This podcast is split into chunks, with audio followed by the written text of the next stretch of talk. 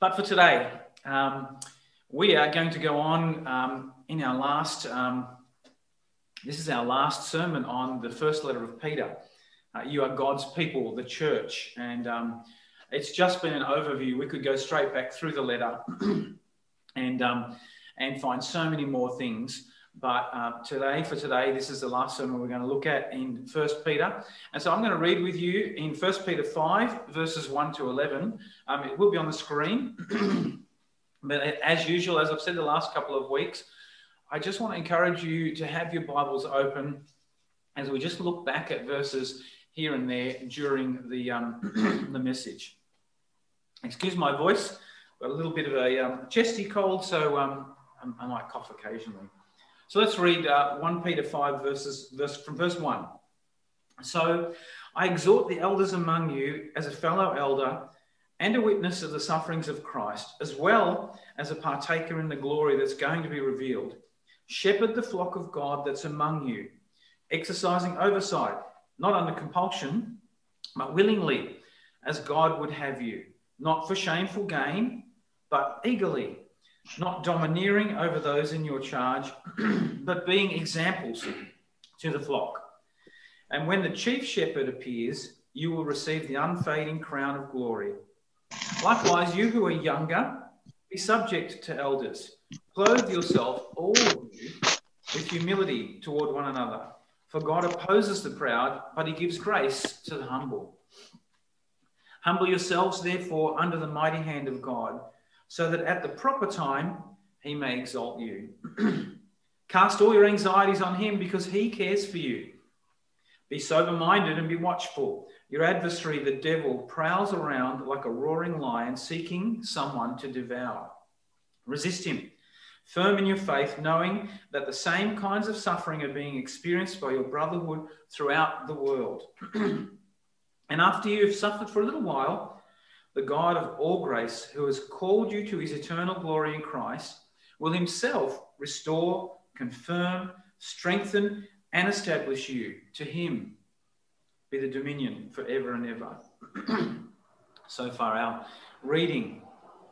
So, just to recap you really quickly, Paul's written to these five churches in five different provinces in Asia Minor each of them going through quite difficult circumstances because the, the places that they're in are actually Roman empires. Uh, the, their way of life, their values, and where they've come to in followers of Jesus does not uh, does not gel with the Roman way of life, and that's caused um, a lot of issues for them. But he's written to them to say a few things, and we've looked at them over the past few weeks. He's written to encourage them, and he reminds them of the amazing rich inheritance they're assured of uh, salvation, uh, eternity. And he reminds them that that's not some pie in the sky thing. It's not something that, that will come one day. He says it's a living hope in your hearts right now, like no other hope that you could have. He writes to exhort them uh, right in the midst of the fray and the trouble. He says, just, just mind yourself. Be holy. Keep Jesus as your model, even when it's tough. And he says, and that starts with each other. And he talks about loving one another deeply, um, and that, that holiness is expressed uh, amongst each other. And this might be a little bit of a hint as to where we're going today, because suffering and tension can cause disunity. He writes to encourage them again, helping them to see that any group of people are likely to be different. Any group of God's people are likely to be different, and that's okay because God builds you together Remember that sermon where we talked about you are being built together as a spiritual house and with Jesus as the standard. He's the one that, that holds you all together, that binds you together, that, gives the building integrity, that makes sure it can't be rocked and fall apart. And he holds together all different kinds of people. But he is your common bond, he's your reason. and why? Why would he be doing that? Well, it's not so that you can all kind of feel good and hold hands and sing kumbaya, and, and even though we're different, we're, we're, um, we're happy. No, he goes on to say it's so that you can and you will declare the excellencies of God to the world. Even that nasty, that mean, that disparaging world. You'll declare his excellencies just by who you are, by what they see as you're being built together. He writes to help them to see that while they're not where they want to be, they're, they're exiles, they're not home. And while they're not led by who they want or by people that are in any way godly, actually, maybe quite the opposite. And while they're not being treated fairly, while they're not being treated right or well, yet the leaders they have are God sent and they must submit and obey. Because this too will display the character of Jesus. This too will point to God and give him glory. They need to serve even harsh masters because it's God they're serving with their obedience and service, often under injustice. So they and we must do the same as Jesus did. And then last week, we looked at how they're suffering whilst it's uh, very hard and, and it's real. It was no reason to stop doing good, both toward each other, in, in the people of God, in the church, but also outside, because that would glorify God. And so, if we wanted to see an overarching message that Peter wants to get to them. He says it is that, that you're God's people for a purpose, and that is to bring glory to God. He's doing it, He's building you, He knows where you are. It's to bring glory to God, it's to declare His excellencies, the gospel. and your purpose, geography doesn't change your purpose. The message to them is geography, where you are, does not change your purpose. Being God's, your identity is still God's people. Circumstances, caused by yourself, because we can do that, can't we? Or caused by another doesn't change your purpose. It doesn't excuse you from your call. The church has been given its mission, and you are the church. So it sounds like a little bit of tough love so far, doesn't it?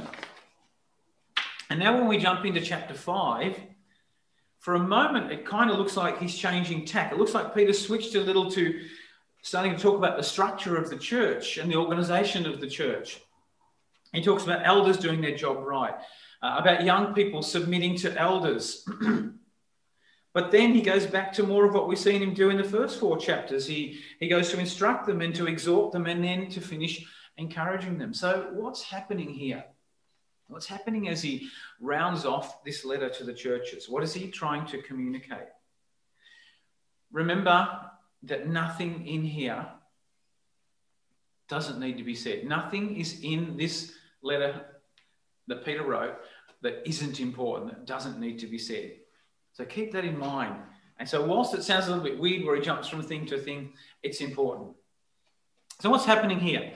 Well, when suffering, uh, when trials, when oppression and struggle are a part of your daily life, as an individual or perhaps even as a community you're coming under under oppression it's not hard to see that this can cause tension can't it just imagine you're struggling at home or in your job at school in the street you live you're being treated unfairly you're under oppression there you're being ridiculed you're being looked down on you're being treated unfairly in the workplace or in society I could go on, there's lots of other things. And then, with all that happening in the background, you're thrown together with a group of God's people.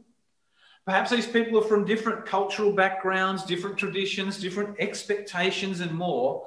You're full of this loaded up tension of this life that you're under, and you have to find unity. And you have to find lo- obedience and love and be gracious. What might that look like? Do you think that perhaps you might need encouragement there? Do you think you might need something outside of yourself to hold on to? it reminded me of a, um, many stories I heard, and some of you watching will, will understand or know some of the history of the, the Reformed churches starting here in Australia some 60 years ago now, I think it was. And you had people from the Netherlands coming up to coming to Australia and starting a church. Now in the Netherlands, the the Reformed churches had already experienced splits into about 16 different kinds of churches, um, all because they couldn't find unity in a certain area or, or whatever the reason. They were deemed irreconcilable differences, and so there were many different iterations of the Reformed Church already then in Netherlands. Then you have people coming to Australia. These people now have to make one church. In the midst of trying to find unity, making one church, they're in a new country. They can't speak the language. They're trying to find jobs. They don't get everything in this great land down under. Lots of personal struggles, a new culture, a new land, financial struggles, family struggles. And yet they had to be a church. So you can imagine all those things happening in the background, and they were trying to find unity. So you get a little bit of a feeling of what, what the church is like that Peter's writing to. Or in, in their case, you, you're out there, they're out there and having unjust leaders, unjust rulers, Roman rulers, tell them what to do. And they're getting their back up because it's just not right. And then you have someone, a leader in the church, that, that tells you what to do, and you don't quite get it, or perhaps you don't quite agree with what they're telling you, and you've had enough of being told what to do, and so you react. It's human, isn't it? When things in our life are undefined, when they're out of control, when they're scary, and more, what we do as humans is we hang on stubbornly to whatever modicum of control that we do have or can have. We get rebellious. Unity, love, obedience, and service become sometimes the furthest things from our mind. And Peter's aware of that. He's writing to humans, isn't he? And if you read a little bit into the background of the church, this is what was happening in the church. And Peter wanted to say a few things to them. He wanted to begin with saying, Elders, shepherd well. Model yourself after the chief shepherd. Did you see that? Look at the chief shepherd. Look at Jesus. Elders, shepherd well, lead well. And there's some specifics in there in verse 2 and 3, isn't there? he says, Shepherd the flock of God that's among you, exercising oversight, not under compulsion. You know, not because you're forced to, but do it willingly. Shepherd well, willingly as God would have you, not for shameful gain. Now, there were corrupt leaders even in the church then, and, and they would use their position for gain. But don't do that, and, but, but serve eagerly and don't domineer over those in your charge, but be examples to the flock. Examples of who? Examples of Jesus Christ, the chief shepherd. And what did Jesus do? Peter spent enough time explaining to them what Jesus did. The chief shepherd gave up his life for the sheep, he sacrificed everything. So lead well. Now, remember, these elders are probably in the same position. They're living under the same conditions out in the world when they go to work or into society. And when leaders get under tension and when leaders are under pressure, they can get controlling, they can get unreasonable. That's when you get bad and abusive leadership. So it's important that Peter talks to them. And when leadership is not good, it doesn't draw people to the chief shepherd. It does not display the chief shepherd. And by the way, as we know in churches, the outside world sees that as well. When leaders don't do well, the world sees that as well and it reflects on the church. And then he goes on, young people. And then he moves on, well, then all, everyone, be subject to leaders and to each other. Give grace. And this verses 5 and 7, he says it, doesn't he? He says, 5 to 7 rather. He says, likewise, you who are younger, be subject to the elders. Clothe yourselves, all of you, and he's talking to everybody now, with humility toward one another. For God opposes the proud, but he gives grace to the humble. How many of you sometimes have to say under your breath, Oh God, give me grace right now? You know, and you know those times, but he does. Peter says he gives grace to the humble. Humble yourselves, therefore, under the mighty hand of God, so that at the proper time he might exalt you. Cast all your anxieties on him because he cares for you. You know, everyone, and to give grace. Everyone's doing it tough here, but humble yourself under the hand of God. Cast your stress, your anxieties, and etc. on him, not on each other, because he's the one who cares. And in the original language, that word he cares for you, it's actually an active, dynamic word. That care is not just, well, he sits there and, and has warm feelings about you and thinks, oh my goodness, Andrew, he's such a lovely guy. I really care about him. It's more than that. The word in the original text is he will be active. He will do whatever it takes. He will manage your circumstances. He will care for you in a practical and dynamic way. And that's what Peter's saying to them. And then Peter moves to verse 8 and 9, doesn't he? Where he says, Be sober minded, be watchful. Your adversary, the devil, prowls around like a roaring lion, seeking someone to devour. Resist him, firm in your faith, knowing that the same kinds of suffering are being experienced by your brotherhood throughout the world. The devouring enemy, the actual source of all your trouble. You know, you're looking at the Roman rulers, you're looking at people that are annoying you, you're looking at situations in your, in your society, things that aren't, aren't right and aren't just. But now he points to the real reason for our trouble and for their trouble. They're surrounded with what I call enemy orchestrated struggles. But Peter wants them to see that while the enemy is surely out there, he's out there, he is, he's using forces outside to oppress them. Be careful because sometimes the enemy is inside as well. Sometimes it's in you and, and in the community. Don't let him get a foothold. He can come at us from the inside as well, from ourselves and from others. And in our stress and in our fear or anxiety, we begin to give the enemy room in, in our interactions with each other or our reactions toward each other and our thoughts about each other. He says, don't do that.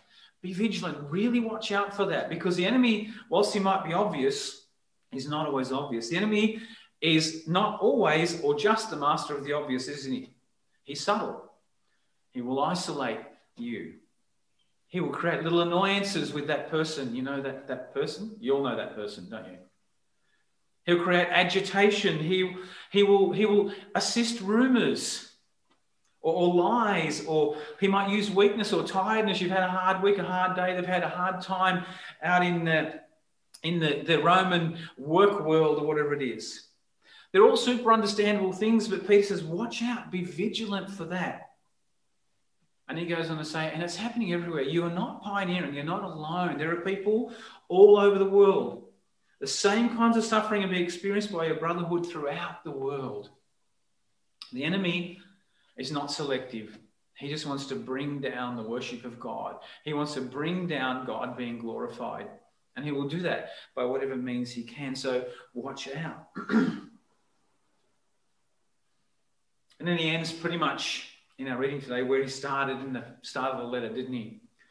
He encourages them. In verse 10, he says, And after you've suffered a little while, the God of all grace, who has called you to his eternal glory in Christ, that's that inheritance that he spoke about in chapter 1, he will himself, he's going to do it himself. He'll restore, confirm, strengthen, and establish you. God has done what is necessary, and he will restore you.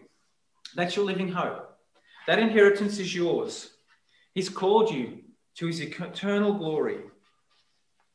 But there's a now part in our text as well, isn't there? He says he is, he will himself, he is going to confirm, strengthen, and establish his church. God's people here on earth too. Remember, it's not just the sky when you die. It's not just it's all going to be we're all going to be singing glory, uh, glorious songs in heaven, which is probably true. But he's saying he will himself establish you and strengthen you now. The gospel will not fail. There's a promise to them that it's not for nothing what they're going through. He's saying, hang in there, because even if you're not alive to see it, or even if you're not able to experience that, what God is doing, I will build my church here. He will build his church here on earth. Why? Well, Peter's been saying it all along, and it's right there in verse 11, isn't it? To him be the dominion forever and ever. It's for God's glory. He's been saying that, or we've been saying that each week, haven't we? And that's what it's for. So as we finish this letter, I think it holds and it's kind of held a mirror up to us as God's people as well, hasn't it? Sometimes it's a really clear mirror. Sometimes you think, oh my, yep, I can see myself in that. And you can see exactly how that plays out in your life and how that might happen in, in our lives as a church or your life as a follower of Christ. And other times it's a bit of a misty or a foggy mirror, isn't it? We, we know our reflections in there somewhere, but we're not exactly sure how it looks. I think God has used this letter to give us the same encouragements, the same exhortations, and the same commands that he that Peter gave to uh, those churches. The same call to walk in humility, to walk in holiness, the same purpose to declare who He is. Uh, we might be not doing it in Roman Empire, but we're doing it here in Australia, in this community in Scoresby. The same challenge to find that unity together as God's people, as the church, and allow Him to build us into that spiritual house, that, that holy temple, one that He is pleased to dwell in. On many levels already, and perhaps to come, uh, we're also faced, we're faced with struggles, aren't we? We're also faced with sufferings and trials and hardships. And not always because we cause it ourselves, although that can be the case as well. It is and it will become harder to stand up for Jesus and the kingdom in our world, in our nation. For us as individuals, in our wherever we find ourselves in our walk, daily walk, but also as a church community where we find ourselves. We shouldn't assume that we will have an easy path, that the warmth once shown for churches and for religion in general, uh, the acceptance, the basic acceptance of its values, of, of Christian values, the freedom for the church to, to express themselves. We shouldn't assume that those things are always going to be with us. And we have a bit of a sense of foreboding here already, don't we? We're seeing it in lawmaking the way laws are being made that they begin to mitigate against the values that we hold dear. We're seeing that in public opinion, that the public opinion, the public picture of, of faith and of churches has plummeted. We're seeing that in cultural acceptance, in, in the culture shifting, and in the name of progression, how we're changing culture, or even changing definitions that 20, 10 years ago, would, no one would have dreamed of changing them. And all of us, we will have moments where it's hard to know, uh, in this instance, whether we need to obey and keep serving or not. It won't always be well defined and it won't always be nicely wrapped and tied in a bow so we'll understand exactly how we should respond as believers and as a church. And likewise, even as God's people in the body, in the church, we won't always see eye to eye on conventional theological thought, on, on our understandings, on our practices, on our preferences, on our, and our viewpoints. But maybe even more challenging, we won't always see eye to eye how to respond to the challenges on the outside. How to respond to the changes and shifts that are happening in our society. We may not always see eye to eye how to deal with that and how to stand firm together, what that might look like. So, this letter's not a waste for us to understand it. Trial, suffering, and challenge cause tension in us as well. You know what it's like when you've had a hard week or when, when things are not going your way and you come home and you kick the dog and the cat, and well, we'll stop there. We're all vulnerable to that. We're not immune. Tension, pressure, all those things can cause us to react. We need someone to blame sometimes. You know that feeling, you know, you think, I just don't feel right and I've got to blame someone for that. And sometimes that can be the ones that are our nearest and dearest, or the ones that we, we gather together to worship with, or that we talk together on a deeper level. So we too must be aware of the enemy and his wily ways. His attacks from the outside, the way we see that happening, and sometimes his subtle attempts to destabilize from within or attack from within. So then these same encouragements that Peter shared right through the, the letter to, to the churches there, the same exhortations and commands are true for us as one hope, one hopers. We have an inheritance in heaven for us. We have a living hope, despite the hopelessness around us sometimes. We're called to holiness.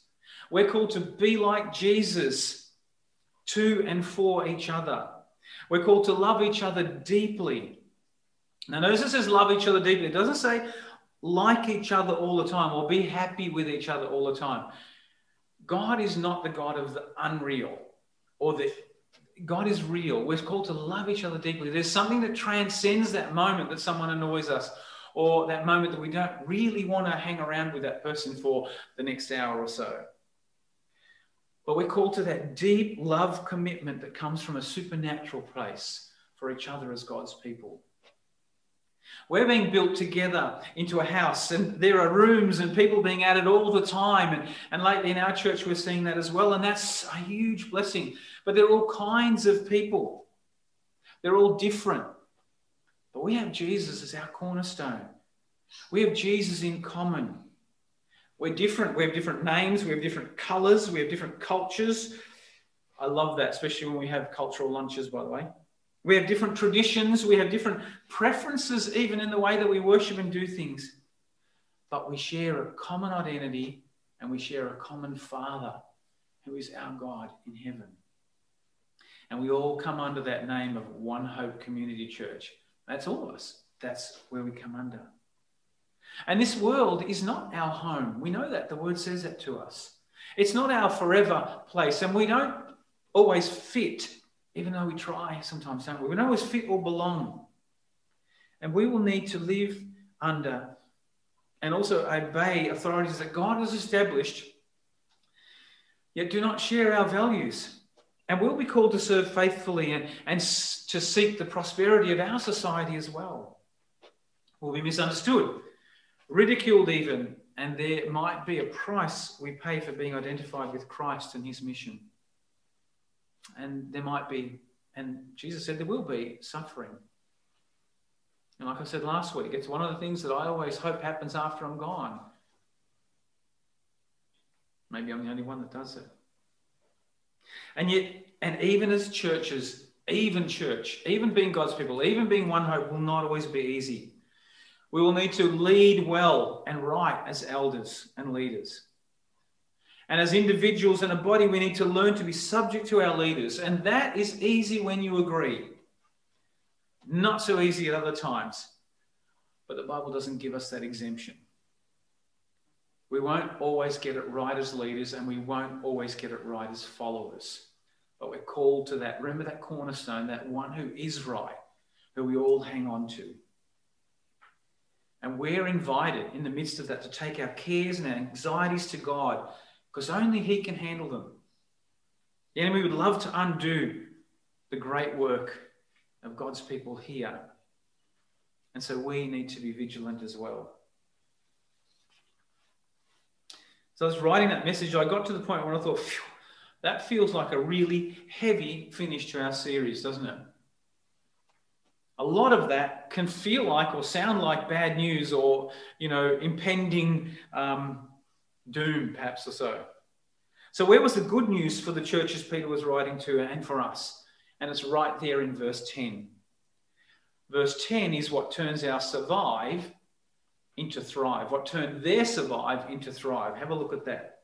And after you've suffered a little while, the God of all grace who has called you to his eternal glory in Christ will himself restore, confirm, strengthen, and establish you.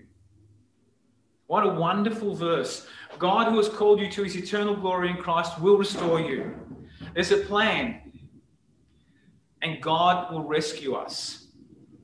Now, God doesn't always rescue us from all suffering, but He will rescue us through suffering, despite suffering, in spite of suffering.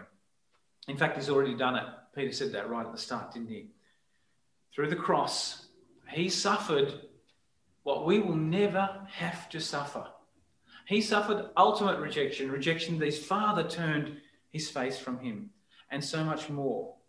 And he did that so that we would have an inheritance unaffected by brokenness here on earth. We're being confirmed. He's called you to his eternal glory in Christ, and he will himself strengthen you. He'll strengthen the church. He's with us, his people. He said, He promised, I will be with you. And He's done that by choosing to indwell us. He's given us Holy Spirit to live in us. You know, and, and I think that I, I often wonder about the people in the Old Testament who didn't have that. And I just think, wow, they must have thought, what an absolute privilege. And it is an absolute privilege. He's promised to be with us but He's come to indwell us. Holy Spirit lives in us. We have access to the power we need to be His people, God's people, in all circumstances. We don't have to be strong or stoic or trying to push through because He is, and He lives in us. He will Himself st- establish you. What does that mean? Well, He's going to establish His church. God's people is the vehicle for the gospel, isn't it? It might look hard and it might look like the church won't survive, but it will. And it has The gospel will not be stopped, it's unstoppable. History shows that you can kill people, you can imprison people, but you can't kill the gospel. You cannot imprison the gospel. And history, well, we look back at history and you'll see that it's that's the truth. You can put roadblocks in the way, you can put systems, you can put governments, you can put laws, you can put cultural barriers in the way, but the gospel will find a way through all barriers. There's a story of a lady that was burying her her husband and um, she had some kind of interesting beliefs. And so the, the slab on top of her grave needed to be a foot, 30 centimeters thick. And so they put a 30 centimeter uh, thick slab. I think she just didn't want him to come back. Um, but anyway, she put a 30 centimeter thick slab of concrete on there. And as they were lowering the concrete in there, incidentally, an acorn fell into the grave. Years later, that 30 centimeter thick concrete had a crack in it and an oak tree grew out of there. What a wonderful picture. It's just like the gospel. It cannot be stopped. You can do whatever you like. We see the spread of Christianity throughout the world, and, and you'll often see other religions where the, the predominant number of their adherents are probably on one or two continents. Christianity is on every continent, and we have not just a predominant. We have 20% in Africa, 20% in the in North America, 20% in Asia. We have a, an equal representative. Christianity, the gospel will not be stopped by cultures or by barriers. And the church, God's people, you and I, One Hope Community Church, we're the chosen vehicle for that gospel. That won't be stopped ever. What a privilege. You see, the world might never read the Bible, but they will read God's people. They will read the church. They will read us as Christians.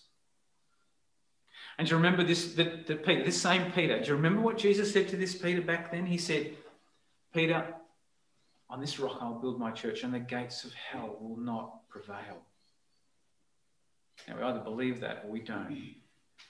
The change of laws in Australia, the oppression that the Syrians see, that the North Korean Christians see, the things that might that might the enemy might bring into your mind personally, the gates of hell will not prevail against the gospel having victory.